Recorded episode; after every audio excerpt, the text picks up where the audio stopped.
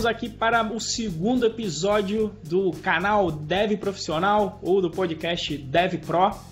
Agora, inclusive, criamos aí um grupo no Telegram. Se quiser acessar lá, digite aí o t.me barra dev, D-E-V, profissional. Se você quiser interagir, bater um papo lá e trocar ideias aqui pelos episódios ou até propor aí ou assuntos para os próximos, né? Então, eu sou o Renzo Nutitelli e...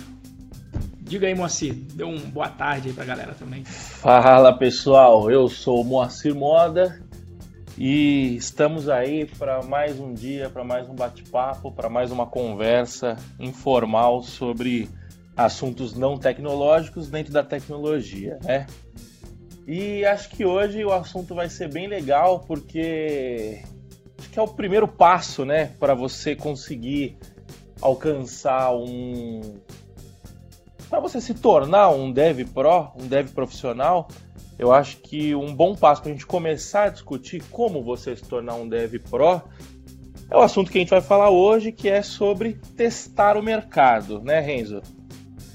Exatamente, e aí é puxando até a meada do que a gente conversou, né? Do, do, quando a gente deu a introdução no, do capítulo anterior, que nós falamos como virar esse dev profissional. Então, justamente a gente pensou, beleza, vamos falar do primeiro passo e o primeiro passo fundamental para você realmente entrar na mentalidade aí do Dev Pro. Que é, tanto eu aqui, eu até marquei e a gente nunca discorda que o primeiro passo, independente do viés, e aqui a gente vai tentar bater uma bolinha, porque eu trabalho, digamos, muito em parte de carreira, eu trabalho no mercado hoje, eu tenho o curso Python Pro, mas eu atuo no mercado, em vaga, efetivamente. E o, e o, o Moa tem outro viés, né? Qual que seria o seu viés aí, o, o Moa? O teu ponto de vista, né, sobre esse assunto é, que hoje, no mercado? Eu acho, eu acho que é bem legal eu, eu, nós dois falarmos sobre isso, porque justamente o Renzo ele está no mercado como funcionário de uma empresa hoje e eu estou no mercado como é, dono de uma empresa, dono de uma, de uma software house. Né? Eu comecei há um, há um tempo atrás, eu comecei fazendo freela, né? eu, eu, não, eu não trabalho é, diretamente como empregado de uma empresa já faz algum tempo. É, no fim das contas, eu acabo sendo um empregado do meu cliente, né? Só, no, só não é um relacionamento, é, só não é esse relacionamento comum de CLT, hierárquico, né? Mas é, o, o, é, é, importante deixar o meu cliente satisfeito, como o Renzo, como é importante para o Renzo deixar o chefe dele satisfeito, né? No fim das contas quem, é a mesma coisa. É, quem nunca a, tem, meu... quem acha que patrão é ruim, experimenta ter cliente, né? Exatamente. O cliente é o pior patrão que existe, né? Pior assim no, no, no sentido pejorativo, né? Mas é, é legal a visão, por quê? Porque o, o meu posicionamento perante o mercado, ele é um posicionamento um pouco diferente, porque é, se a gente olha pelo lado da carreira, né? Ou a pessoa está procurando vaga, está procurando empresa, está procurando como aumentar salário, esse tipo de coisa. É, e o meu foco ele é um pouco mais na demanda, né? Então acho que, acho que, acho que se a gente olha pelo, pelo lado de carreira, o, o emprego, a empresa, ele acaba sendo o caminho para resolver a demanda. No meu caso, é, o caminho para resolver a demanda é o cliente. É, e existem prós, existem contras, né? Eu acho que cabe até a gente falar um pouco disso, né? Mas resumidamente, o, o meu posicionamento é um pouco mais diferente porque eu tenho um pouco mais de autonomia perante a isso e também bastante é, responsabilidade sobre, sobre é, como eu me posiciono perante o meu cliente, perante os meus, é, os meus clientes, né? Faz sentido? E faz sentido. E a gente vai tentar falar de estratégias e dicas práticas que nós vivemos, né? E, e, aí tentar pegar por esses dois vieses. Obviamente que eu consigo ajudar um pouco, porque na minha, no meu chapéu fundador de Python Pro, eu vivo o lado mais empreendedor, Sim. o lado cliente, né? Onde, onde aí o cliente é meu patrão. E obviamente que quando eu estou na empresa, eu atuo ali junto, como diretor de tecnologia, eu atuo junto com ali com a diretoria da empresa para definir os rumos ali. E obviamente que aí você tem menos autonomia por um lado né? Porque obviamente você tem que discutir a sua decisão com as pessoas, mas também quando você está no seu negócio, a tua autonomia também, você falou, está muito validado com o cliente, né? Se você, ah, não, eu vou fazer porque a empresa é minha e não atender o cliente, os clientes vão embora e aí você vai ter que acabar uh, mudando. Mas enfim, é, para começar nessa pegada, então a gente vai ter esse viés tanto, o Moacir vai tentar falar um pouco desse lado de freela barra projeto, barra empreendimento, eu vou tentar puxar um pouco mais para a área de carreira, porque são as duas grandes opções, digamos, que existem, apesar de existir aí um, um digamos, uma matiz ainda nesse grupo, você não precisa ser só um, só outro, né? Você pode Exatamente. ter aí uma variação entre isso e a gente vai abordar isso. E o primeiro tópico que tanto, tanto eu quanto Moacir aí concordamos para os dois, pros dois mundos é o papo educação financeira né, que começa e não, não tem nada a ver com frila, não tem nada a ver com carreira, tem a ver com, com, com a pessoa, aquela política da prosperidade que o Moa comentou lá no, no episódio anterior. E aí, Moa, educação financeira, o que, que você tem para falar aí sobre isso, cara? Cara, eu tava lendo um livro uma vez é, sobre o Carlos Wizard. Ele montou a, a, rede de escola Wizard, vendeu, aí agora ele comprou, ele tá trabalhando com o Flávio Augusto. O cara é Tipo, ele é, ele é bi, já, já, já é um bilionário, né? E. O livrinho contando a história dele, assim, nada de muito, né? Entretenimento praticamente, mas ele falou um negócio que ficou muito marcado para mim, que é óbvio, mas não é. Que ele falou alguma coisa que era tipo assim: você. Ele tava contando que ele, tudo que ele ganhava ele reinvestia na empresa, né? E ele quase não tirava dinheiro nenhum para a vida pessoal dele e tal. E aí diz que chegou um momento que ele tinha, ele tinha uma vida boa, é, comia bem, bebia bem, fazia viagens tal. A empresa muito próspera, com caixa muito bom, mas ele não tinha quase nada de patrimônio no pessoal. E a mulher dele chegou, chamou ele na chincha e falou: escuta, é o seguinte. É, a gente precisa começar a montar nosso patrimônio, tal. A empresa, a empresa está indo bem, agora a gente precisa começar a montar o patrimônio pessoal da família, né? E ele, conversando com ela, tal, ele olhou e falou assim: Porra, é, eu percebi ali uma coisa que era fato. Eu, eu ganhava muito dinheiro com a empresa e eu gastava esse dinheiro. E aí a minha mulher falou para mim que é, se, como, já, como eu estava rico, digamos assim, né? Eu, como eu estava ganhando muito dinheiro é, e gastava muito dinheiro, que momento da minha vida eu ia parar para guardar dinheiro? se naquele momento que eu estava ganhando dinheiro, não, não, não estava guardando dinheiro, né? E aí ele chegou na seguinte conclusão, que você só consegue aprender a ser rico na pobreza. É, não, não na pobreza no sentido de, tipo assim, na, na, escassez, né? Então, tipo, se você não tiver a mentalidade de guardar dinheiro quando você tem pouco dinheiro, é, você não vai ter a mentalidade de guardar dinheiro quando você tiver muito dinheiro, e aí, se você não continuar ganhando muito dinheiro o resto da sua vida, que é muito difícil, aí você tá fudido. Então, é uma mentalidade mais ou menos tipo assim: não importa o quanto você ganha, importa o quanto você guarda. É, então, é, você tá. Se você é o cara que, que o seu mês termina antes do seu salário, é, aliás, que o seu salário termina antes do seu mês, se você não tem uma política explícita de guardar dinheiro, de, de fazer o seu colchão de segurança, é, você não está sendo um profissional e você está correndo um risco muito grave. Você concorda comigo? Você concorda com, com o Carlos Wizard? Você concorda comigo? Cara, eu, eu concordo e, e para mim o livro que me chamou a atenção para isso foi o livro Pai Rico, Pai Pobre. Né, que, assim, existem várias histórias ali que você tem que dar uma, uma limada, que a galera dá aquela, aquela massageada para vender livro, né? E, e, aí foi ali onde eu, eu fiz as contas, onde teve a definição do que é ser rico, né? E ali para mim foi bem interessante que o, o, o autor ele fala, olha, existe negócio e existe trabalho. E como é que ele define isso? O trabalho é aquilo que me gera entrada de receita, de dinheiro, só que eu tenho que estar tá lá eu tenho que estar lá. Então, se eu estou trabalhando numa vaga, eu só vou estar ganhando enquanto eu estou trabalhando. Se eu não estiver trabalhando, o dinheiro cessa de entrar, assim como é um projeto para o Freela. Ele falou, outra parte ativo, é o né? negócio. Né? O negócio é aquele que você não precisa estar lá para o dinheiro entrar. Então, investimento, poupança, uh, um imóvel alugado, etc. Então, ele definiu que a pessoa rica é aquele em que essa entrada do dinheiro do negócio é suficiente para cobrir todas as suas despesas. Né? E para que, que serve isso? Serve como um mote de que você tem que acumular esse capital para chegar nesse ponto.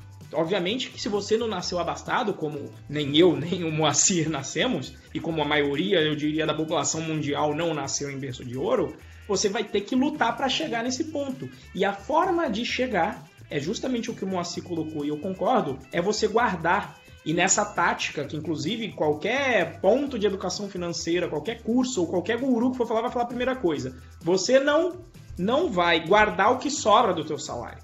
Porque o que o Moacir falou de ganhar mais e gastar mais é o que eu chamo de lei de expansão dos gastos. Né? Você ganha mais e o gasto expande para ocupar todo o teu salário. Então, como é que você faz para evitar? Você guarda. E algumas vezes, quando eu abordo isso no, no, geral, o pessoal fala: não, mas o cara é pobre, não consegue, blá blá blá. Meu, eu vi o exemplo prático, eu já abordei até no, no meu, meu, podcast pessoal no Renzo Pro, em que a, tinha uma, a, a, a, moça que fazia, a diarista que fazia diário, era uma diarista excelente, todo mundo queria o trabalho dela. Ela já estava com uns 40 anos de casa, mas ela falou: Renzo, desde que eu tinha 16 anos, eu guardava 30% do que eu ganhava e guardava esse dinheiro. Então, uma diarista me ensinou que com tempo, dá tempo e dá essa disciplina, você vai chegar lá. Hoje ela é uma diarista, mas é uma diarista que tem duas, tem a, a, casa própria dela, outras duas casas alugadas. Então ela já é rica porque o rendimento passivo dela já cobre as despesas que ela tem. E ela escolhe onde trabalhar hoje. Então, assim, a dica de guardar o dinheiro é essa primeira coisa. E, em particular, o primeiro, o primeiro marco, né, Mo, a gente costuma colocar é uhum. você controlar os seus gastos para você saber onde a grana está indo. E sabendo quanto você gasta, você precisa fazer o teu primeiro é, primeira meta. Eu tenho que ter a grana guardada de forma que eu possa ficar parado seis meses. É o que a gente chama de colchão financeiro, em que a gente vai abordar o porquê que esse colchão financeiro é importante. Quer colocar alguma coisa aí, Moa, com relação a isso? Não, é, é isso mesmo. É... Você falou da lei da expansão dos gastos, existe outra lei também que dinheiro não sobra. Dinheiro nunca vai sobrar. Esse negócio de, ah, eu vou. O que sobrar no fim do mês eu guardo, dinheiro não sobra, meu amigo. Então, até no Pai Rico, Pai Pobre, é, acho que um dos ensinamentos mais importantes que ele dá é que você tem que se pagar primeiro.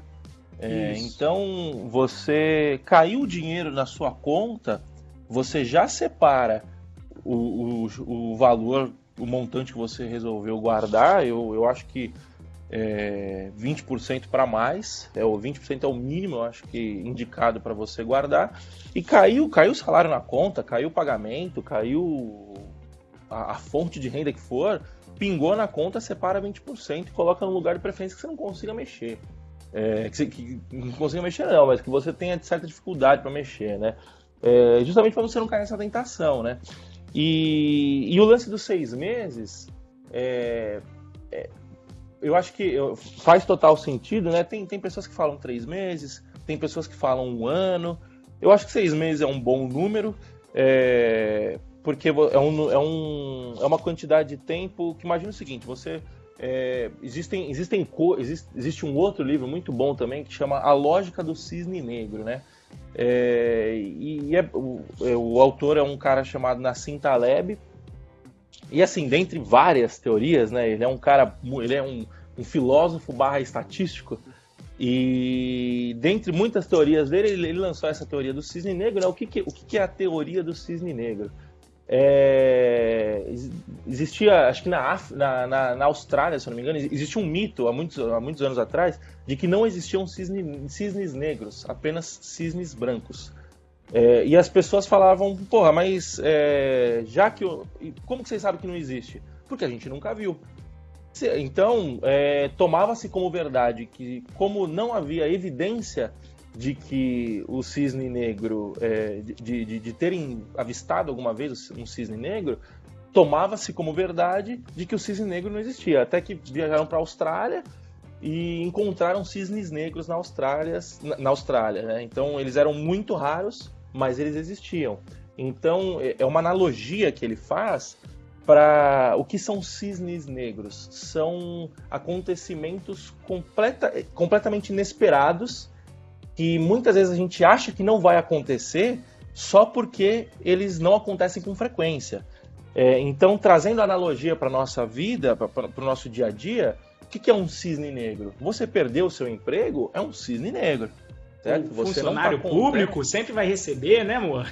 Exatamente. tem, tem, tem muita gente que eu conheço, muita gente que eu conheço, que fala assim, meu vô, meu avô fala, pô, você tem que fazer concurso público, porque olha eu aqui, tô aqui, meu avô é aposentado da Polícia Militar, ganho, ganho um, uma aposentadoria boa tal.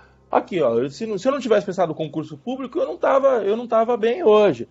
É... E assim, realmente, ele tá já nos seus 80 anos quase e nunca faltou o salário dele. Só que hoje em dia, quem tem 20 anos e passou no concurso público, põe a mão no fogo que quando chegar com 80 vai estar recebendo a grana do governo? Eu não ponho a mão no fogo, não. E, e é um cisne negro que cada vez mais está esbranqueando, digamos assim, esbranquiçando, né? Não, não tá sendo mais tão raro assim. Você vai pro Rio de Janeiro, os caras não estão recebendo 13 terceiro. É você vai para Minas, os caras também não estão recebendo. Então, assim, tá ficando cada vez pior. Então, é, esse é um cisne negro que é, a gente não conta porque dificilmente acontece, mas ele pode acontecer. É, você pode cair doente, você pode sofrer algum tipo de acidente e não poder trabalhar mais, você entendeu? Existem várias coisas que podem acontecer que se você tiver uma reserva de segurança, é, esses seis meses você vai poder ficar seis meses sem é, gerar novas riquezas, né, sem colocar mais dinheiro no bolso, e você vai ter uma margem de manobra, né? Esse é um dos motivos. Você acha que tem mais algum motivo, Renzo, para você ter esse, esse colchão de seis meses? É, aí puxando para a área da carreira, e depois você pode puxar para o freela, né? Na área uhum. de carreira, para que, que você precisa é, desse, desse colchão financeiro, né? Estendendo então o ponto e chegando na carreira, porque a gente não está aqui para fazer aula de, né, de, educação financeira. A gente sabe que é importante, mas tem uma porrada na internet onde isso se encaixa com a gente. Quer dizer, na área de carreira, que é o viés que eu estou pegando, para que, que você precisa de um colchão financeiro de seis meses? Imagina que você vai negociar com seu chefe você fez ali. Na verdade, a gente tem até que falar depois dessa parte, vou gerar valor tal, mas enfim, você vai se demonstrar um funcionário importante para a empresa que entrega projeto, que entrega o que precisa, está fazendo a empresa faturar mais. Aí você chega lá para o seu chefe e fala: Olha, eu entreguei tudo isso, tá aqui, papapá, conversei, pede feedback, como é que eu estou indo, perfeito, tal, tal, tal. Então, agora chegou a hora do faz-me rir, eu tô querendo um aumento. Aí a questão é, né? E eu já ouvi essa brincadeira, né? Que às vezes, ah, o pessoal sempre fala que tá difícil, né? Depois que a situação ficou difícil, não tem nada mais fácil de conseguir, principalmente aumento. Então, se você levar um não, como é que vai estar tá o teu estado, né? Imagina que você está no, no cenário que o Moacir pintou. Putz, o salário acaba antes do mês, eu tô com o cartão de crédito sempre lotado, quando chega meu salário já vai tudo pro cartão de crédito, tô pagando fatura. O que, que você vai lembrar se o teu chefe te falar, não, não vai ser possível te dar esse aumento agora. Se você tá encalacrado com isso, com putz, você fala, putz, imposto, o juro do cartão de crédito, 350% ao ano, sendo otimista.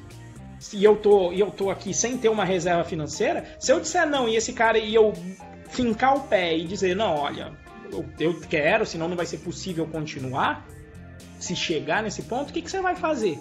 Se você tá ali com isso, você vai olhar e aí o medo vai te levar a falar o quê? Não, vou aceitar o que está me sendo proposto.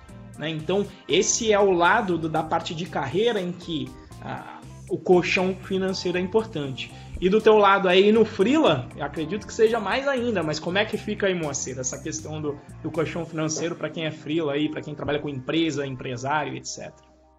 É, aí quando a gente está falando de um, de um, a minha situação, né, eu vou, eu vou, eu vou contar como que eu faço, né?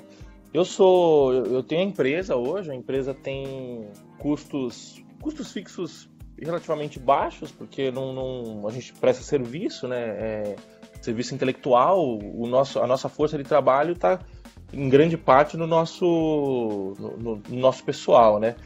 É, então assim, a gente tem, eu tenho a minha, a minha, o meu financeiro ali organizado, eu tenho uma graninha separada é, pra, no começo eu tinha uma grana separada para pagar o meu salário durante seis meses, né? Porque é, eu presto meu, eu presto meu serviço, eu prestava meu, até na época que eu era freela, né? Eu prestava meu serviço através de um, de um CNPJ, né? Eu tinha uma empresa aberta.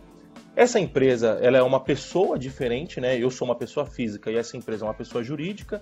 Eu acho que até vale a gente falar sobre somente sobre isso num, num episódio à parte, né? Verdade. né? Mas existem responsabilidades fiscais diferentes, né? Então o que eu fazia? Eu sabia que a minha empresa precisava pagar o meu salário, né? Então, da onde vem uh, o dinheiro que eu ganho na pessoa física. O meu dinheiro na pessoa física vem da minha empresa. Eu sou um, eu sou um funcionário da minha empresa. Eu sou dono e funcionário. Eu sou sócio e funcionário. No caso do Renzo, o dinheiro dele, uma parte do dinheiro dele, vem da onde? Da empresa ao, é, na qual ele está empregado hoje em dia. Essa, essa é, a grosso modo, né? Essa é, é, mais ou menos a diferença. Então, eu tinha é, seis meses de colchão financeiro na pessoa física, ou seja, se a minha empresa tivesse com algum problema, é, a minha empresa poderia ficar sem me pagar salário durante seis meses. É, e eu tinha mais seis meses de colchão na pessoa jurídica. Então, é, se eu tivesse algum problema na pessoa física é, e não tivesse nenhum tipo de, de, de, de serviço chegando, né? É, eu poder, a empresa continuaria, eu teria dinheiro para pagar mais seis meses de salário para minha pessoa física sem é, nenhum trabalho novo entrando, né? Então, não sei se ficou confuso, mas som, é. somando tudo acabava sendo um ano. E esse posicionamento é, então... que o Moacir falou é só para ele, né? Imagina se você tem já gente, pessoas trabalhando para você que você é obrigado a fazer o salário. Então você tem que fazer esse provisionamento Isso. na empresa para ter caixa para garantir a sobrevivência dela para os próximos seis meses, né? Então, que, que, é o, que é o cenário atual hoje, né? Esse cenário que eu expliquei Sim. era o cenário quando eu trabalhava sozinho. Hoje tem mais gente trabalhando comigo. Então, eu tenho, eu tenho que honrar o, o, o salário da galera no fim do mês, né? Então, é, e esse provisionamento é, é justamente, é, é até olhando agora um pouco do outro lado né, da mesa, é, quando o cara vai pedir um aumento, e, e, se eu não posso dar o aumento, eu vou explicar porque eu não posso, tal, não sei o quê. E se eu não tiver nenhum trabalho, é, se eu não tiver nenhum esforço, nenhum, nenhuma, nenhum cliente novo entrando, eu preciso ter o salário daquele cara garantido por X meses, por 3, por 6, seja qual for a conta, porque existe um custo de eu mandar aquele cara embora e, e, e trazer outra pessoa depois que conseguir um novo, um novo cliente, porque eu vou ter que treinar essa nova pessoa tal. Então, é, existe uma responsabilidade com o meu com as pessoas que trabalham comigo e também existe um custo de, de, desse, desse, dessa rotação, né? É, então, no caso do Freela, né, porque eu falei tudo isso? Porque no caso do Freela, é, existe um fator determinante que não há certeza de que vai pingar dinheiro todo mês. Você entendeu? O que a gente faz Exato. é tentar, e até uma das maravilhas do, do da reserva financeira que a gente está discutindo, eu acho que é, vale a gente falar um pouco sobre isso, né, mas não vou entrar no papo agora, o suspense aí, mas o que acontece é, a gente tem uma grana guardada que é justamente para poder segurar, porque tem mês, já, te, já, teve, já teve mês aqui que você, você pega a média do faturamento mensal, você pega todo o ano e divide por 12, dá X. Só que se você for pegar no mês, de mês a mês, tem mês que eu faturo 4X e tem dois, três meses que eu fico sem faturar nada. Você entendeu? Então, é, se você não tem esse caixa para conseguir te dar um respiro, é muito perigoso, né? Então, quem está trabalhando com freela, eu acho que a dica a mais é tenha mais reserva. Eu acho que seis meses é um número ok para você começar, mas é pouco. O ideal seria um ano, pelo menos. Por quê? Para você poder aguentar o sobe e desce do mercado. Você entendeu? Você vai, vai, vai ter vezes que você vai estar tá fazendo três filas ao mesmo tempo. Se você pegar o quarto, você sabe que vai começar a prejudicar a qualidade. Só que você vai pensar assim, você fala, caralho, eu preciso pegar o máximo possível que vai ficar dois meses sem aparecer nada. Você entendeu? Então, eu acho que essa é, esse é o ponto do freela que eu acho que é melhor a gente ter mais atenção. O mercado oscila muito mais do que uma pessoa que já é funcionária, que tem o seu, o, o seu salário pingando lá todo dia 5, né? Faz sentido? Acho que faz, faz total sentido, né? E aí, né, pegando esse mote de carreira, de negociação com o chefe, eu tô falando então, né, os pré-requisitos para você ir para negociação mais forte. Então, isso que o, que o Moa colocou, esse é o requisito de você ter o colchão financeiro, mas também você tem que se cercar e procurar diminuir os riscos, né? Na área de TI tem muita vaga, obviamente, você pode procurar várias, só que é o seguinte, tem muita vaga e aí você vai conversar também com o seu chefe. Você até sabe que tem muita vaga, mas você vai conversar a mesma coisa com o seu chefe, você fez o colchão financeiro, ele te fala não e você fala não. Beleza, então você tem duas soluções se ele for intransigente, intransigente não, mas ele medir a avaliação do mercado e falar, mesmo que fez a avaliação e falou, oh, infelizmente não é possível por essa razão, nesse momento você pode se ver em face de duas alternativas. A primeira dela é aceitar e a segunda dela é procurar outra vaga. Agora, uhum. qual é o momento que você vai procurar outra vaga? Se você disser não pro teu chefe agora e falar, eu vou procurar outra vaga, você tem um tempo até fazer o processo seletivo, até entender o que está acontecendo, etc. E a outra coisa que, informação que você não tem, se você não procurar vagas e deixar para procurar só depois que você tiver demitido, a primeira coisa é que você não sabe quanto é que outra empresa pode me pagar. Quem é que garante que você está na empresa que mais eh, te pagaria, que enxergaria valor no, no, no, trabalho que você vai gerar e vai executar para essa? Quem garante que você conseguiu achar essa empresa? Né? Então você, eu parto do pressuposto que essa empresa eu nunca encontrei ela. Então, o que, que a gente faz? E aí é onde vem a outra expressão de testar o mercado também, que é você tem que manter sempre fresco esse esse esse mod de testar como estão as outras vagas. Então, eu vivo fazendo processo seletivo. Depois que eu comecei há uns seis anos, eu não paro mais. E eu faço quando eu estou feliz na empresa, porque a melhor hora de você negociar com os outros é quando você está feliz. Você tem, tá feliz no emprego, está feliz com as condições, tanto do contexto, em termos de tempo, em termos de equipe, em termos do trabalho que você estava fazendo, como você também está feliz com o que você está ganhando. Então, essa é a melhor hora de você aplicar para outras vagas. Porque quem garante que, né, a gente brinca que felicidade não tem limite superior. Pode ser que você uhum. possa ser ainda mais feliz em outra empresa. Então, como é que a gente descobre isso? Sempre aplicando. Porque aí você, um, vai estar treinado para os processos seletivos e possivelmente já vai estar aí com alguns já engatilhados. Às vezes já vai pegar proposta Nessas propostas vocês vai poder, e aí eu acho que é assunto até para outro podcast, a primeira negociação salarial eu até dividiria dessa, mas você vai ter noção de negociar estando numa posição de, de, de conforto, em vez de, putz, olha, agora, mesmo que você tenha ali o colchão financeiro, são seis meses. Quando você, por acaso, precisa usar, também começa uma pressão. Você vê ali o velocímetro, né? O, o a caixa d'água tá baixando. Aí você fala, opa, passou é. um mês, passou dois meses, não consegui nada. Ah, agora tem três meses. Putz, agora só tem uma semana. Se você for negociar de novo, tendo só uma semana de caixa entre tendo seis meses, um ano, a negociação também é outra e você está numa posição mais confortável. Então, o que eu colocaria dessa parte de testar o mercado para a galera de carreira é sempre estar aplicando, porque você vai saber um, se você está indo bem no processo seletivo, o que, que você está precisando estudar, o que, que o mercado está pedindo. Dois, quanto que o mercado está disposto a te pagar. Porque tendo também este valor para te balizar, vamos supor que você ganha, vamos chutar, 5 mil reais. Você faz um processo seletivo, putz, a empresa está te oferecendo 15. São três vezes mais. Às vezes você até avaliou que, em termos de contexto, as condições de trabalho não vão ser tão boas. Vamos supor que fica mais longe da tua casa mas são 15 mil reais. Então, quando você for negociar na tua, no, com o teu chefe atual, você vai mostrar o que você fez, mas você já tem um númerozinho que você fala, pô, eu tô ganhando 5 aqui, dá para ganhar 15 lá. Então, quando você for negociar, né, você vai falar, pô, mas eu posso ganhar 15. Não, tem, tem prós e contras, inclusive, de mencionar isso, esse valor ou não, mas o importante é você tê-lo na cabeça. E se você já está lá com a proposta de 15, você fala, olha, eu gosto muito de trabalhar aqui, etc. Se você decidir que é uma boa abrir isso, porque tem os prós e os contras, mas de repente você abre e fala, olha, infelizmente, assim, com 5 não vai dar. Eu gosto muito de trabalhar aqui, mas assim, eu tenho uma proposta de 15, mas eu gosto de trabalhar aqui, então vamos chegar pelo menos em uns 12. Né? Então tem que ter esse traquejo e esse traquejo vai ser o colchão financeiro aliado com o teu conhecimento sobre o mercado para te dar informações e mais subsídio para você poder negociar o seu salário. E pro, e pro Freela aí, como é que, como é que ficaria aí essa questão de testar o mercado?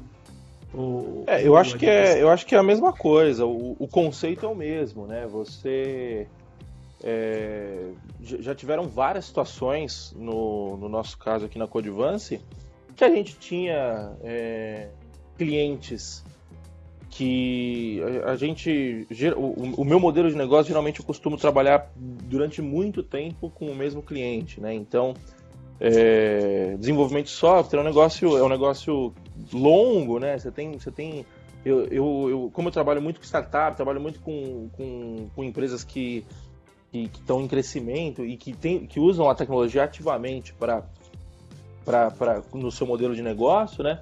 Eu acabo ficando muito tempo nas empresas que a gente trabalha. Nossos clientes são clientes de longa data, né?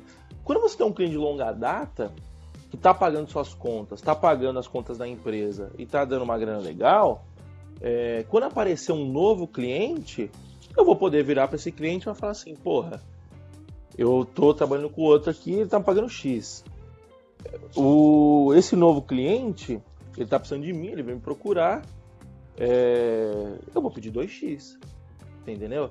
E, e aí entram, entram outros fatores, né? Porque é, no caso, ele veio me procurar, que a gente está falando, quando a gente está falando no mercado aí, a gente está falando de aplicar para vaga, você está procurando outro mercado, né? Então é, eu acho que o importante de entender uma negociação, né, quando a gente está falando de, de, de, testar o mercado, a gente está falando invariavelmente de negociação, seja negociação de Exato. salário, seja negociação de condição. E o, o, interessante de você entender é que a condição, ela é sem, é, a, a, negociação, ela é sempre assimétrica, né? Então você tem que ter é, as suas demandas, né? Você tem uma demanda perante a outra parte é, e você tem também é, o que você tem a oferecer para outra parte, né? É, quando você está procurando a vaga, é, você a, a de, geralmente é, você tem menos a oferecer do que a empresa que está disponibilizando a vaga a, tem a ofertar. É, então vamos, vamos, a gente está colocando aqui, você é esse, você é o, é o cara que está procurando a vaga, essa é a empresa. Quando você está procurando, geralmente a balança está mais ou menos assim quando a empresa te procura, ou no meu caso, quando uma empresa me procura, a balança faz isso. É. Porque no, no caso do, do, do, do, do funcionário, esse cara aqui veio recomendado, ele está precisando de uma posição chave, ele está precisando de alguém que, que, que faça o seu. É, que faça o que você faz ali e tal, né? Então é, é importante entender que sempre a, balan a balança nunca vai estar assim, a balança sempre vai estar ou assim ou assim. E quando você entende isso, é, você consegue, das duas, uma, ou é, entender se a balança está assim. Se você está tá na parte melhor da balança, digamos assim, parte entender isso e usar isso. Oi? Parte fraca ou forte da negociação, né? Isso. se você está na parte forte da negociação, que é essa, é importante você entender que você está nessa parte forte para usar isso a seu favor, para você é, demandar mais, mais, é, mais benefícios para você. Se você está na parte fraca, é importante entender que você está na parte fraca e saber como que você faz para ou é, é, reverter essa situação ou para você mitigar essa situação, né? É, então, o que, uhum. que o uhum. Renzo fala para você aplicar para diversas vagas? É, porque quando você aplica para diversas vagas, você quase sempre vai estar na parte fraca da negociação. Só que você aplicando para diversas vagas, você é, joga para estatística, porque você fala assim, porra, é, o cara tá pedindo 7, o, o cara tá oferecendo 7, mas eu quero 12. Se você fizer isso com uma empresa, a chance de, de você conseguir é pequena. Se você fizer isso com 50 empresas, a chance aumenta exponencialmente. Por quê? Porque vai ter, sei lá, 5% dessas 50 pode ser que aceitam, 1% dessas 50 pode ser que aceitem. Porque as condições são variáveis, né? É, então, no meu caso como freela, é, é, o meu posicionamento geralmente ele não é de prospecção, geralmente ele é de indicação. Então, geralmente o cliente chega até mim. Quando acontece o cenário de prospecção, que eu preciso prospectar, que já aconteceu várias vezes, é, nesse caso, aí o que eu faço? Eu entro em contato com 100 pessoas, com 200 pessoas, com 300 pessoas e falo: olha, eu presto esse serviço, você tá afim? E dessas 200, 300, 198 falam não, mas duas falam sim. Você entendeu? Aí eu tô na parte fraca. Quando eu tô na parte forte, eu falo, porra, eu tô ganhando X com esse cliente. E se você parar pra pensar, a renda que eu tenho do cliente, é, que, que já é o meu cliente há muito tempo, você pode traçar um paralelo dessa renda com a nossa reserva financeira. Você entendeu? Porque eu falo assim, pô, eu já tenho uma renda garantida aqui. Obviamente que nada é garantido na vida, né? Mas eu já tenho uma renda que está rolando bem. eu posso pedir para esse cara 2x. Se ele fala não, beleza, falamos não, eu continuo com, meu, com, a renda do outro cliente e o cara vai procurar outra pessoa. Se ele falar sim, eu passei a ganhar 3x. É, e aí existem outros arranjos, né? Puta, mas eu não vou conseguir dar conta dos dois clientes tal. Tá, você pode contratar gente, colocar embaixo de você, é o que eu faço isso, é o que eu faço hoje tal, mas enfim, não, é, cabe outro episódio só para isso também, né? Mas uhum. resumindo, eu acho que a diferença é que você. Quando a gente está falando de frila, geralmente, se a pessoa te procura, você está no lado forte da negociação e aí você pode usar isso a seu favor. E quando você está no lado fraco, você vai ter que prospectar, que não é muito diferente de você aplicar para diversas vagas, né? Você vai aplicar para 50 vagas, vai, vai fazer 10 entrevistas e vai passar em 3. E dessas três você vai jogar o seu salário, cara, só uma vai aceitar. Beleza, você chegou no seu objetivo. No meu caso seria a mesma coisa. Eu vou contatar 50 pessoas, eu vou entrar, sei lá, no LinkedIn, vou procurar o cara que é CTO da empresa, vou adicionar ele e vou falar, olha, eu tenho uma, uma empresa assim assada, especializada em Python. Vocês estão precisando de demanda aí? O cara vai falar sim ou não. 99% fala não. Mas às vezes algum, algum fala sim. Entendeu? Então acho que é mais ou menos essa linha, né? Uh, então, beleza, a gente, a gente já falou sobre, sobre é, aplicar para vaga, né? Sobre. Eu acho, que, eu acho que ficou claro aqui que o, até agora a gente tem os seis meses de reserva financeira, que é para te dar um colchão de segurança, que é para quando você for pedir aumento pro seu chefe, o seu chefe falar não, vai rolar aí um, um desalinho, pode ser que você fique meio, pode ser que você fique meio puto, tal, já não fica com aquele puta tesão de trabalhar. Pode ser que o cara comece a olhar torto para você e já fala assim, puta, a próxima, a próxima oportunidade eu vou cortar ele. Pode ser que nada disso aconteça também e tudo siga bem. É, mas a questão é, os seis meses, você pode trucar o cara. Você pode virar e falar assim, olha, é, eu tô com. Eu, eu, eu, tô ganhando cinco aqui, os caras me ofereceram 15 lá. É, se você não, se você é, não cobriu, eu vou sair fora. E às vezes esses 15 pode até nem existir. Só que você deu uma blefada, né? É... Para que, que serve esses seis meses? Para você segurar caso dê merda, né? Caso, caso role algum tipo de desentendimento e você coloque o seu, o seu emprego em risco, a sua renda atual em risco, né? É para não ser um blefe com all-in, né? É para não ser um blefe com all-in. Exatamente. É um Diga, diga. O que, que, seria um blefe? O que, que seria um blefe? Você tá, você tá com, você tá com um par de, você tá com um par de dois. Você, você aposta, você aposta 100 ali querendo que o cara fuja. É, o que, que é apostar 100? Você tem, você tem mil. Você aposta 100, o que, que é apostar 100? É você falar assim, olha, se você não me der aumento, eu vou começar a procurar outros lugares para trabalhar. É, isso automaticamente vai criar uma situação de desconforto, né? Porque o empregador vai virar e falar assim, porra, o cara, tô pagando o salário do cara, o cara não tá afim de trabalhar aqui. Então, é, se ele não ele vai ter duas é, posições, ou ele vai. Oi? O, o, outro ponto, às vezes, é que até o empregador também pode, pode ter uma visão positiva, como eu já vi também de amigos, que é tipo, ele fala, putz, o cara é bom, não quero perder o cara, como é que eu faço aqui para gerar esse caixa? E muito sim, patrão consciente, sim. inclusive, vai chegar e te falar, olha, nesse momento eu não consigo, mas Será que, olha, se você me ajudar nesse outro projeto que a gente está precisando, se me ajudar a prospectar esse, próprio, esse próximo projeto, de repente você fica com 50%. Então, não é nem. A gente não está falando, né? Não, não, tem, não tem um certo não, errado. Não, não tem juízo de valor aqui. A gente não está fazendo um juízo de valor. valor da, da, dessa, dessa negociação e dessa relação. Não é esse o ponto. É. O, o, ponto que a gente levanta aqui é que quando você toma essa postura, você está saindo da sua zona de conforto e você está assumindo uma posição de risco. É, e, e, e, não tem problema você assumir risco, muito pelo contrário, a gente tem que assumir risco.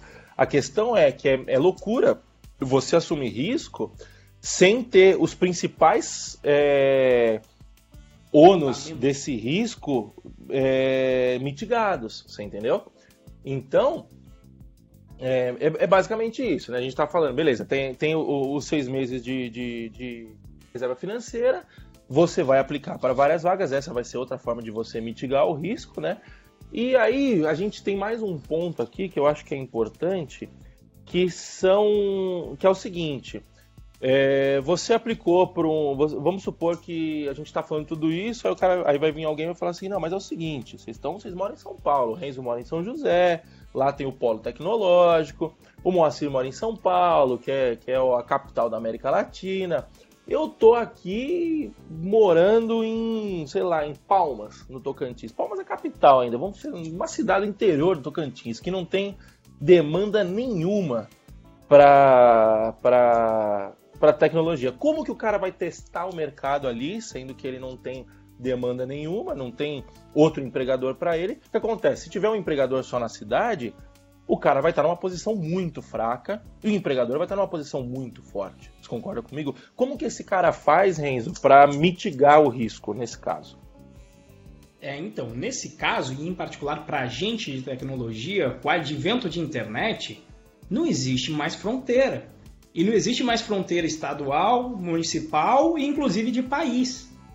Então, se você conseguir se colocar numa posição e aí o Mo até falou bem, né? Disso de, de, se, a, se, a, empresa te procura, é, você que está numa posição forte, na área de TI com internet, não tem mais desculpa de, de, de localização geográfica. Porque o trabalho com TI, normalmente, a, a maior parte dele, pelo menos vou, vou até colocar num nicho mais específico, que é o desenvolvimento, sou eu que o uhum. Moacir trabalhamos, assim, é um pouco raro você ter que precisar de algo físico, de um contato físico para fechar o trabalho.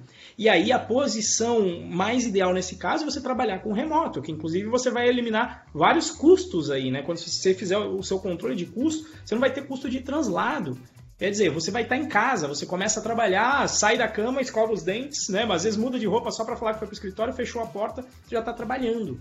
E se você pensar que realmente é sem fronteira, você precisa falar a língua do mundo.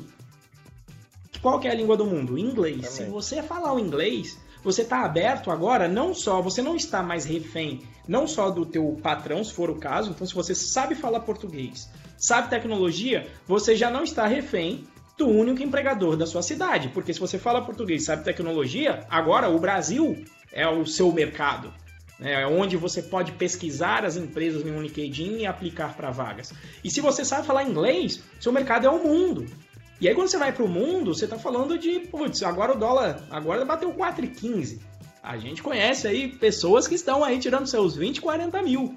Só nessa brincadeira de câmbio. Por quê? Porque compensa muito para uma empresa americana pagar aí um, vamos dizer, salário padrão nível médio Facebook. É 120 mil dólares ano.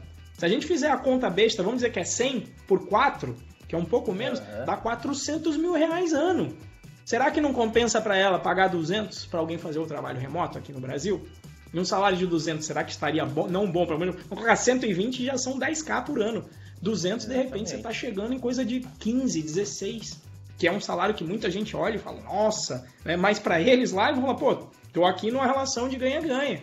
Ah, mas é né, cérebro sendo exportado, etc. Meu amigo, eu não caio nessa. Eu sou um indivíduo. Eu tenho a ver com a minha vida e vou resolver o meu problema. Se o mercado aqui não consegue pagar o que o mercado lá fora está pagando, eu, quer dizer que eu vou ter que ficar aqui por uma questão, sei lá, patriótica. Você até pode, se for uma escolha sua, não é uma escolha minha. Eu sou um trabalhador que consigo atender demandas mundiais. Né? E quando você começa a avançar na área de tecnologia, putz, LinkedIn aqui, até do, dos alunos do curso e meu também, cara, todo dia, vaga em Berlim, vaga no, no Vale do Silício. É, conversei hoje aí, hoje, agora, conversei com uma, com uma recrutadora aqui para empresa americana, porque eu te falei, eu sempre vivo testando o mercado. Né? E agora é o mercado como um todo. E agora eu estou numa situação de do que o Moacir falou. Você chega um momento na tua carreira de TI que na verdade você vai começar a ser procurado. Então você começa a estar na área forte, né? Ah, vem negociar, quanto é que você ganha de salário agora? Olha, não, não me sinto à vontade para falar, porque eu não sei o que, que, eu vou fazer, então não vou falar. Que até depois a gente vai entrar em meandros de negociação de salário, mas não vou falar por quê? Porque eu estou na posição confortável. Você que veio me procurar, eu estou aqui quieto, eu não fui buscar ninguém. Você veio falar comigo, quer me perguntar quanto eu ganho? Não faz sentido se você tiver estudado um pouquinho de negociação salarial, que é o que a gente vai falar depois. Mas e o inglês aí para o freela? Será que faz diferença, amor? Será que esse mercado mundial acaba afetando? E como, né? Faz sem dúvida. É... Na, na área de tecnologia tem aquela piada do indiano, né? Que, porra, bota um indiano para fazer, bota um indiano para Por quê? Porque os caras olharam e falaram assim, caramba, os caras lá nos Estados Unidos estão cobrando, sei lá, 10 dólares a hora. 10 dólares para os caras é, é pouco lá nos Estados Unidos. 10 dólares a hora pra gente aqui é pra cacete, na casa do indiano. Então vamos cobrar 10 dólares a hora e foda-se. Aí os caras aprenderam a falar inglês, o inglês, aquele inglês bem macarrônico, aquele inglês bem carregado, mas consegue se comunicar, entendeu? Então é, os caras fazem isso e os caras são frila, né? Então, assim, qual que é a diferença do, do, do freela, né? Qual, a particularidade do freela? Você tem sites como Upwork, como TopTal, você tem empresas brasileiras que se especializaram em mercados gringos. Você tem a, a Vinta faz isso. Você tem a, a própria Season do, do, do, do Henrique do Daniel e do, e do Freitag. É, você tem várias. É, por quê? Porque existe esse trade-off do, do, do, dólar, né? Quanto tá? 4,20? 4,10 ultimamente? Ô malandro, você ganhar 4,15. Você tira o imposto, vamos colocar 4, vai. Você ganhar é, 100 reais a hora no Brasil, isso dá 16 mil reais por mês. Você trabalhar 40 horas por semana. Se você ganhar 100 dólares a hora, isso dá 16 mil dólares. 16 mil dólares vezes 4 dá 65 mil reais. Ou seja, 65 mil reais você passa mal. Entendeu? Não dá. 65 mil reais é, você é rico. Você vai estar assim, não, não é rico na, na, definição dos gastos, tal, né? Do, do, do trabalho, do negócio. Mas, mas já assim, vai acumular vai mais para fazer isso. Porra! se você ganhar 65, você, você gastar 20, você vai gastar dinheiro, você vai ter que. Você vai fazer esforço para gastar dinheiro, para gastar 20 por mês, e vai sobrar 45, malandro. É muita coisa. É, então, mas beleza, não, é, não, não tem a ver com o Freela, né? Mas assim, o Freela, qual, qual, que é, qual que é a particularidade do Freela, né? É, a, o meu, eu, por exemplo, eu não trabalho para o mercado de fora, tá? Por que, que eu não trabalho para o mercado de fora? Porque os meus clientes, eles vêm basicamente do meu relacionamento. E o meu relacionamento ele foi construído é, no mercado nacional. O Renzo, por exemplo, tem um pouco mais de relacionamento internacional do que eu? Porque ele trabalha na Red Hat, ele teve contato com pessoas é, de outras partes do mundo, tem amigos nossos que trabalham para fora que tem esse relacionamento. Eu nunca trabalhei para fora, então eu não tenho esse relacionamento. Até porque eu posterguei bastante, aprendi inglês tal, né? É, mas enfim, isso é o ônus de, de, eu não ter, de eu não ter corrido atrás disso. É, mas o que acontece? Para quem está tá começando, ou até mesmo para quem tem amigos que, que, que, que trabalham para fora, é, você consegue usar esse relacionamento ou você consegue é, acessar o relacionamento de outras pessoas ou de outros outras empresas. Existem, se você pegar a TopTal, por exemplo, ela é uma empresa que ela está gerando é um marketplace de, de, de, de, de, de demandas, né, de serviços. O cara vai te cobrar em dólar. É, eu tenho muitas ressalvas sobre esses marketplaces. Eu acho que o, o, o, serviço acaba ficando muito canibalizado, né? Mas não deixa de ser uma porta de entrada para um futuro relacionamento. Você entendeu? Então, tipo assim, se você virar para mim e falar assim, ah, eu vou me especializar em atender TopTal, Upwork. TopTal acho que não, porque TopTal é um negócio mais, é, mais curado, né? Mas a, acho que o Upwork, até um Fiverr da vida, sei lá. É, se você virar para mim e falar assim, ah, eu vou me especializar em vender por esses sites, eu acho cagada, porque é, você vai disputar preço no fim do dia e eu, a gente vende valor, a gente não vende preço, né? É, mas é, se você olhar, se você virar e falar assim, porra, eu quero usar esse site para iniciar o meu relacionamento lá fora, pô, faz total sentido. Entendeu? Porque o que é o relacionamento? O relacionamento é uma pessoa indicar outra. Você vai trabalhar para uma pessoa, para um gringo, você vai trabalhar bem, o gringo vai virar e falar assim, porra, esse cara trabalha bem. Aí um amigo dele vai falar, pô, eu tô precisando de um programador Python fazer isso, isso, isso, mas eu tô sem grana. Ó, tem aquele brasileiro lá que, que fez um trampo para mim outro dia, que o cara cobra baratinho, porra. Em vez de você pagar 40 dólares a hora pro cara aqui dentro, você paga 20 dólares para ele que, que ele tá feliz porque a moeda brasileira é fraca. E vai indo, indo, indo. Eu, os meus clientes chegaram para mim assim hoje, né? Só que eles são aqui do Brasil. É, o, quando o Renzo fala do lance de você ser procurado, tem a ver muito com isso, né? Porque o, é o relacionamento, a indicação, né? A pessoa é, uma pessoa de confiança está indicando você como uma pessoa de confiança para ela, né? Então, é, há uma transferência de confiança aí, né, de, de, de, de confiabilidade muito importante e, e, você vai conseguir iniciar o seu relacionamento dessa forma.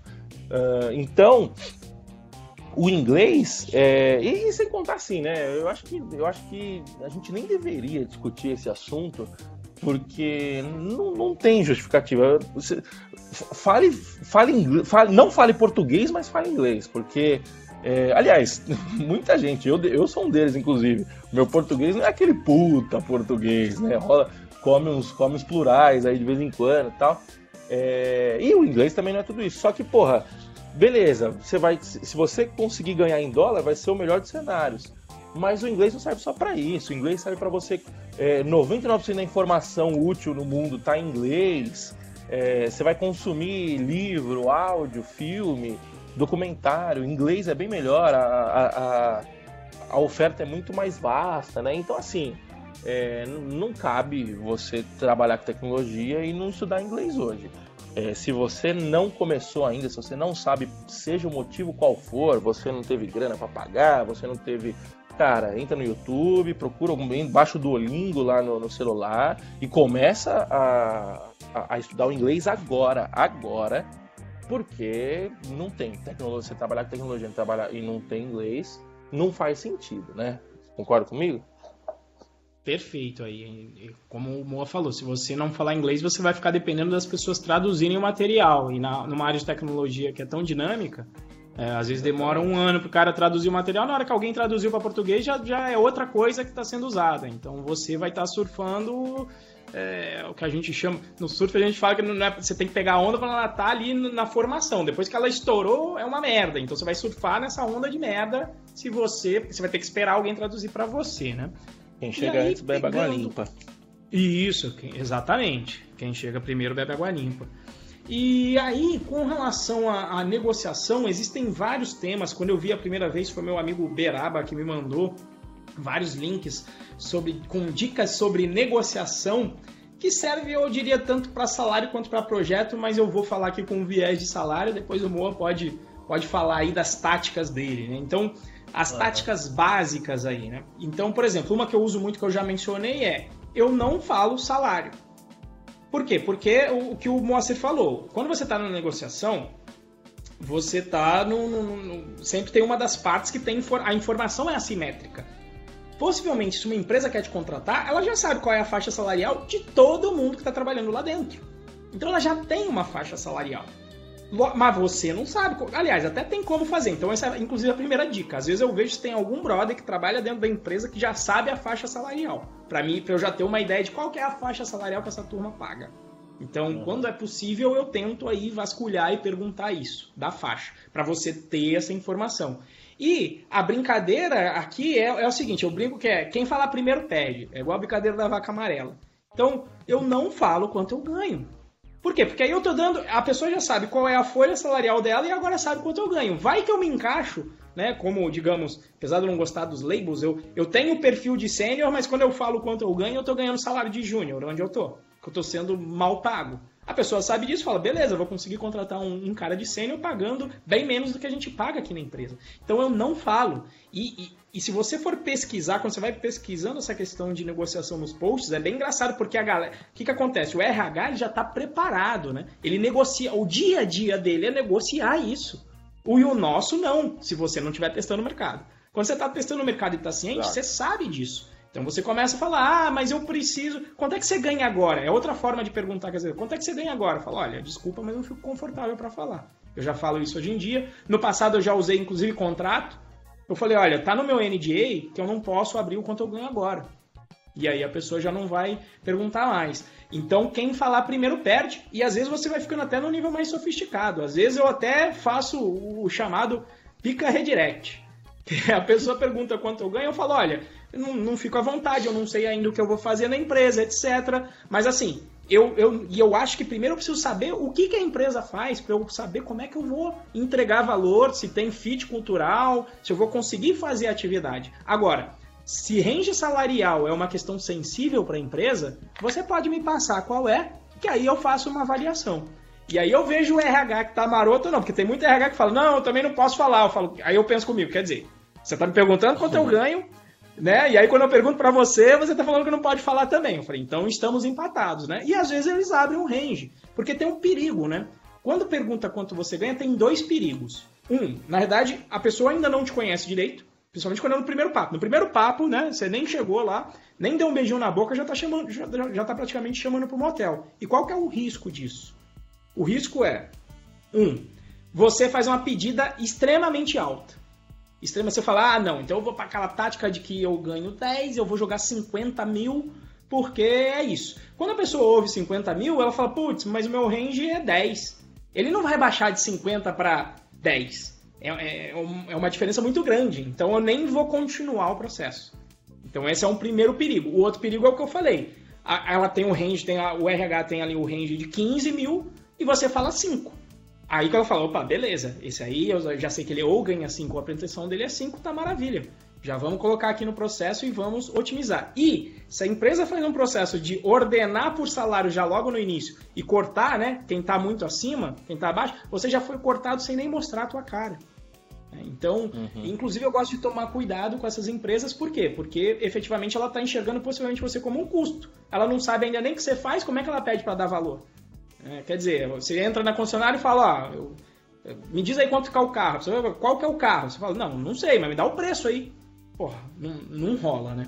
E, assim, é, até, é... é... até bom abrir o olho, né? Pra, pra, porque se o processo se o processo está nesse nível, significa que os caras não estão nem aí para quem que eles estão contratando. Alguém chegou chegou lá um relatório e falou, olha, a gente precisa contratar 10 programadores. É, e geralmente daí vem naquelas vagas de tipo, ah, eu quero um programador que programa em Django, em Java, em .NET, em React, que saiba subir servidor Linux, que saiba dar manutenção no IS da Microsoft, você entendeu? Então, tipo assim, o cara não sabe o que ele quer. Então, você pode você vê que é um processo de recrutamento completamente desconectado com a realidade. É até mais um fator para você ligar sua anteninha aí, porque porra, é, a pessoa tá perdida se ela vier com uma, com uma, com uma postura dessa, né? Mas desculpa, continua. Não, com certeza, perfeito. E aí? E aí, então, o que, que eu falo? Eu falo, não, primeiro eu quero fazer o processo. Por que, que eu quero fazer primeiro o processo? Porque se passar o processo, você teve chance de conhecer melhor a empresa, entender o que você vai fazer lá, entender a cultura. A empresa também teve a chance de te conhecer. E tem um detalhe crucial. Se chegar no final do processo e a proposta for apresentada para você, significa que você foi o melhor do processo. E ninguém quer ficar com o número 2. As pessoas querem ficar com o número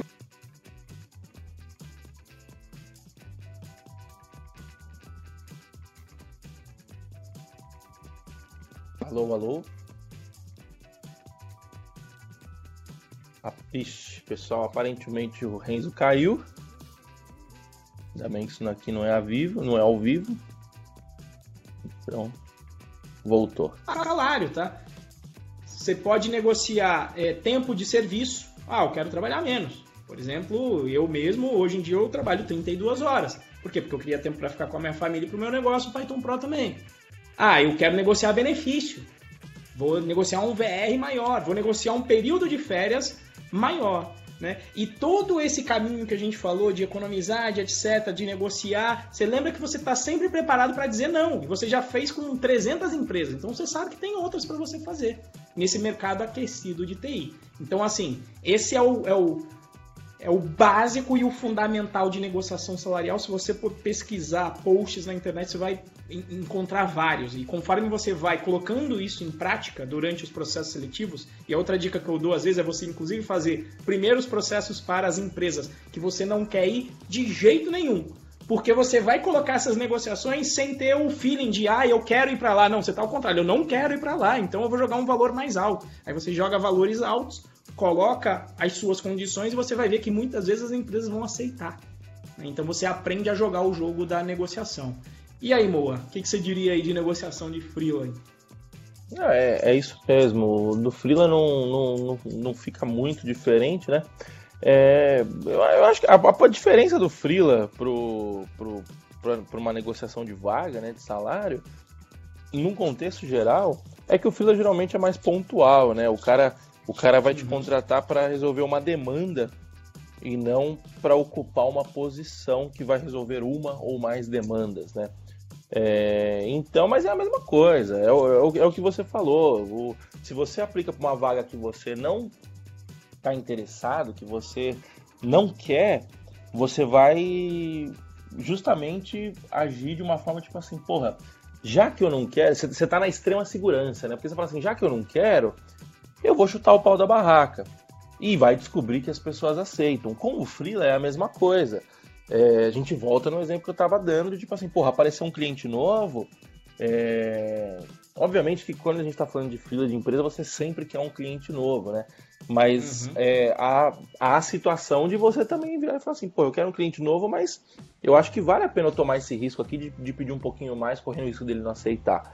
É, então é a mesma coisa. É, e só que e, e, você estando quando, quando você está nesse, nessa, nessa posição de, de aceitar ou não, você corre para o lado mais forte da, da negociação, né? Você se torna o lado mais forte da negociação. Porque a gente está assumindo que a pessoa quer fechar com você, seja o freela, seja o empregado, seja o recrutador. É, quando você dá a entender que não quer fechar com o cara, mas o cara quer você, o cara vai se pôr numa posição de tipo assim, porra, o que, que eu faço para reverter esse não da pessoa, né? É, vai, vai criar um, um, você não vai você não vai dizer esse não explicitamente, né? Isso, isso é outra coisa muito importante que ainda bem que, que, a gente lembrou disso, que é o seguinte: você nunca diga nunca, nunca diga não. É, você vai fazer um freela, você não quer fazer o freela, você cobra 100, você para esse cara que você não quer fazer, você cobra 500, você cobra mil. É, por quê? Porque corre o risco da pessoa aceitar. E se a pessoa aceitar, aí vai ser uma situação ruim por um lado, né, que você não queria fazer, mas vai ser obrigado a fazer porque você não disse não. Mas por outro lado, você vai chorar enxugando o seu rosto com notas de dólar, com notas de 100. Porque o teu colchão financeiro que era de seis é. meses vai para três anos. Aí você fala, vou aguentar Exatamente. seis meses aqui encapsulado e o meu Exatamente. colchão vai para três anos.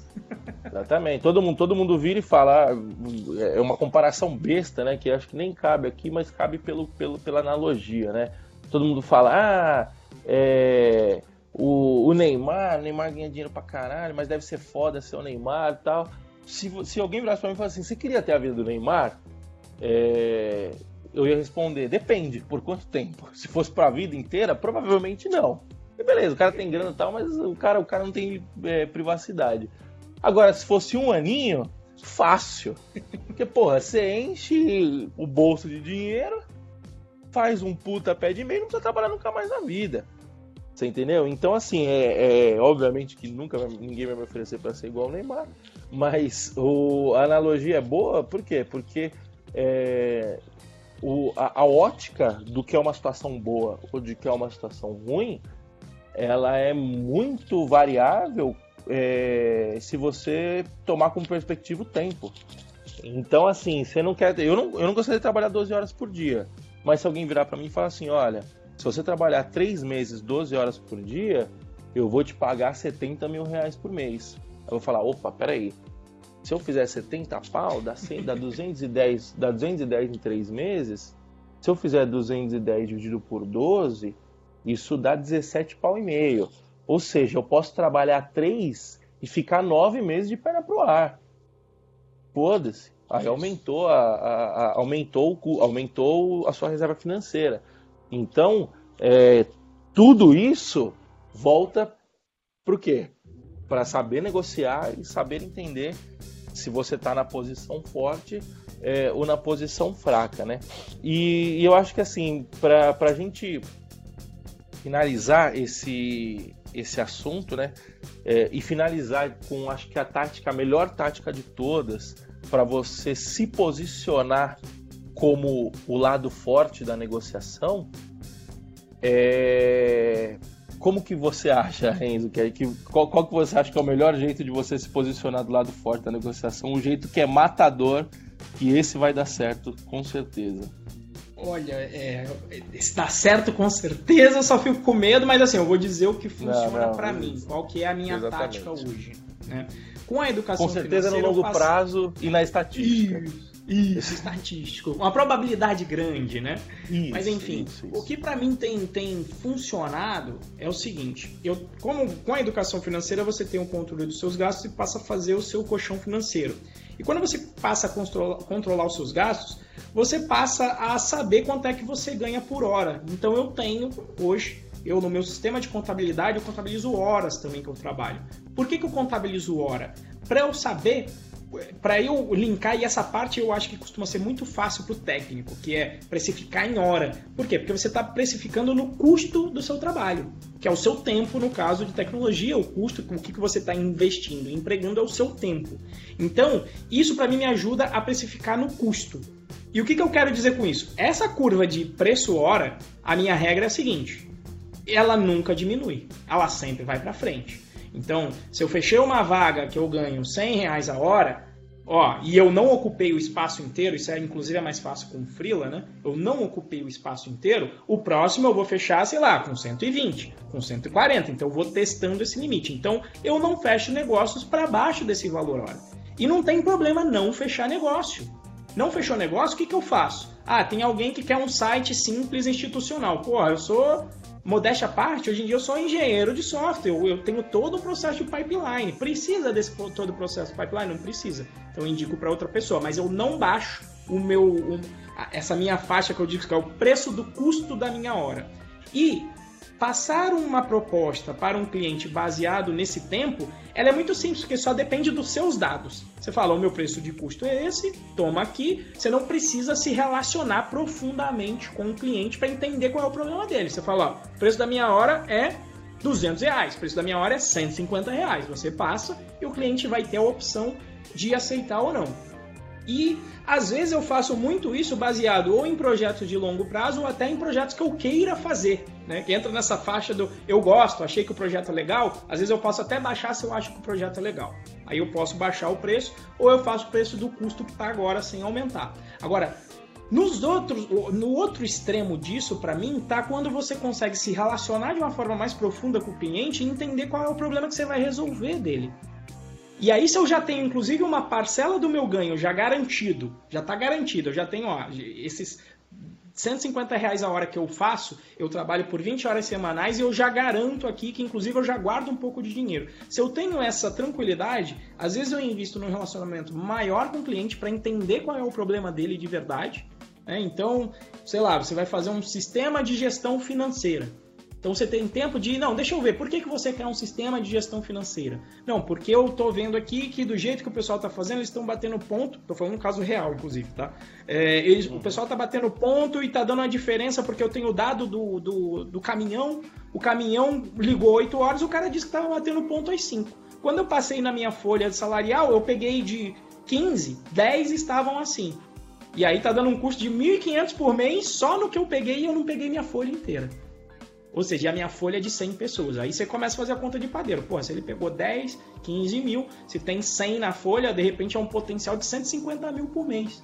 Porque em vez de fazer o conta baseado no meu custo, eu não vou falar, olha, 150 mil por mês, ó, eu vou te cobrar aqui. E aí você pode fazer até uma jogada, ó, me paga um fixo aqui dos 200 reais a hora, mas aí a gente vai medir essa economia depois e você vai me pagar 50% a mais. Ou até eu vou falar, não, você me paga 100 reais a hora, que é metade, do, do meu custo, só que aí eu vou ganhar 50% na economia que eu vou gerar para você no primeiro ano.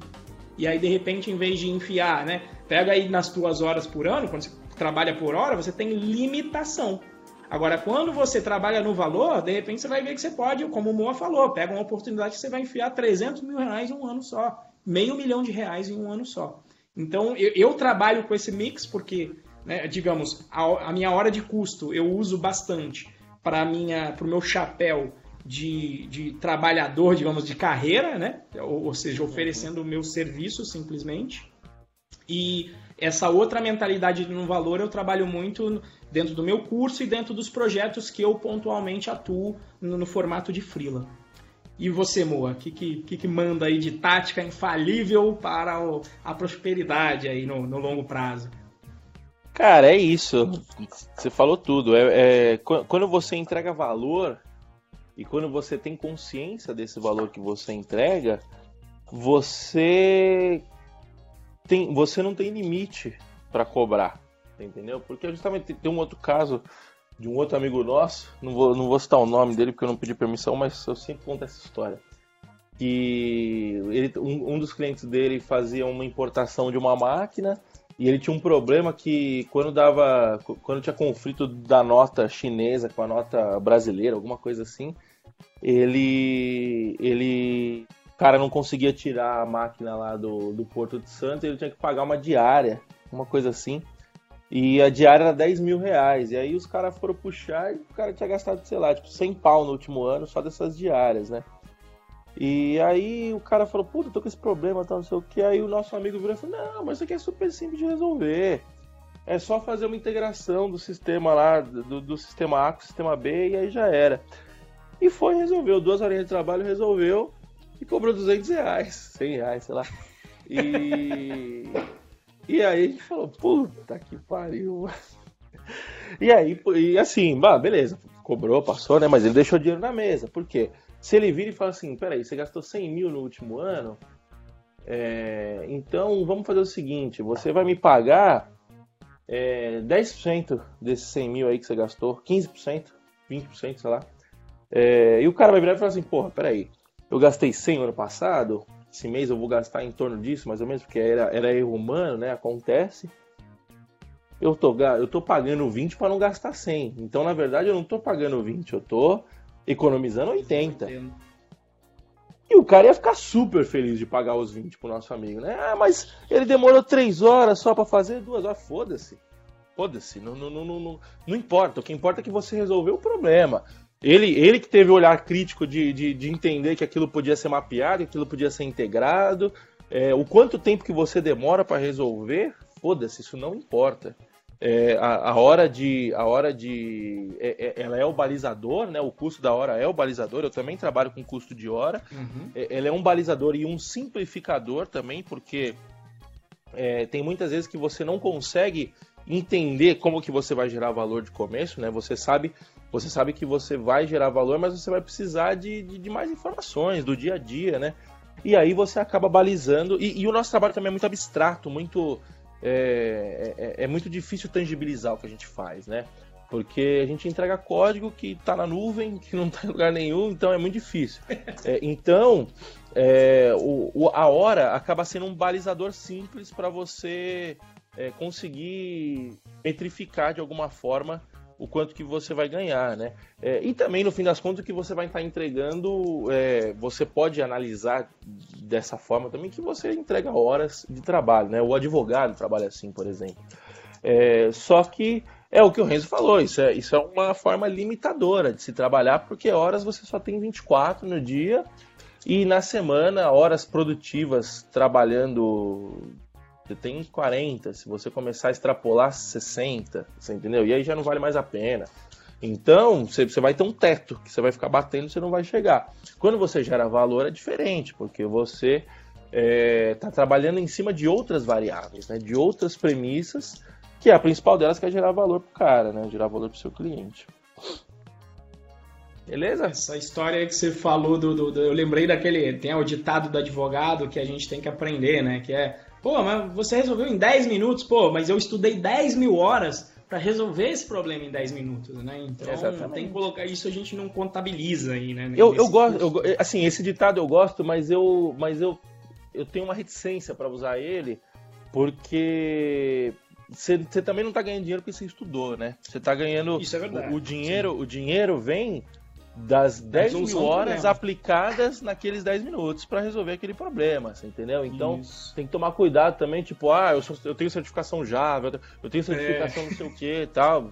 Foda-se, se você não souber usar isso, se você não souber gerar valor com, com o conhecimento que fez você passar nessa prova, é, não vai adiantar nada, né? O mesmo vale para as suas 10 mil horas de trabalho, de, de, de para suas 10 mil horas de, de direito e tal. Mas eu acho que cabe, né? Assim, deixando esse parênteses claro, eu acho que cabe, porque você está pegando essas 10 mil horas e aplicando para resolver o problema do seu cliente, né? Em 10 minutos. Bom, gente, então estamos aqui. Na verdade, já até extrapolamos a uma hora aqui de, de episódio. Espero que vocês tenham curtido. Como eu disse lá no início da gravação, a gente agora tem um grupo. Se você quiser entrar lá, entre no Telegram. Vou, vamos colocar o link aqui depois na descrição até, né, amor? t.me uhum. barra, oh, barra dev profissional. Estou confundindo o podcast. Barra dev profissional para você poder discutir aqui, a gente poder discutir, conhecer você um pouquinho mais e para você até poder sugerir assuntos de interesse que possa vir na sua curiosidade enquanto você estiver ouvindo isso aí.